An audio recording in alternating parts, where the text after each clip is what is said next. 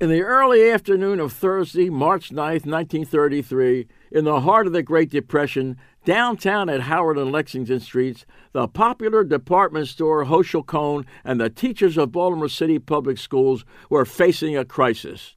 To deal with the severe economic depression, President Franklin Roosevelt had closed the banks, taking out of the marketplace all available cash but Hochschild Kohn, as a service to teachers, had long offered a special service to them.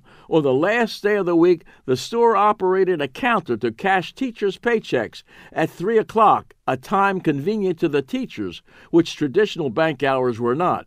But this day, March 9, 1933, with the banks closed for the bank holiday, Hochschild's had no cash on hand to cash the teachers' checks.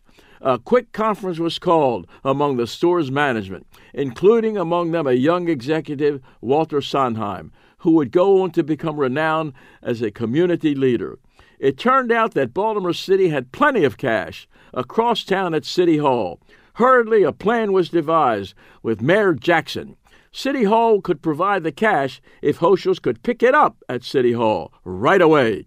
With the clock ticking, a Brinks truck was quickly sent for, and a young Sondheim was off to City Hall to pick up the cash in time to pay the teachers on schedule. Time 220. Sondheim took his place in the Brinks truck and was rushed east across Lexington Street to City Hall.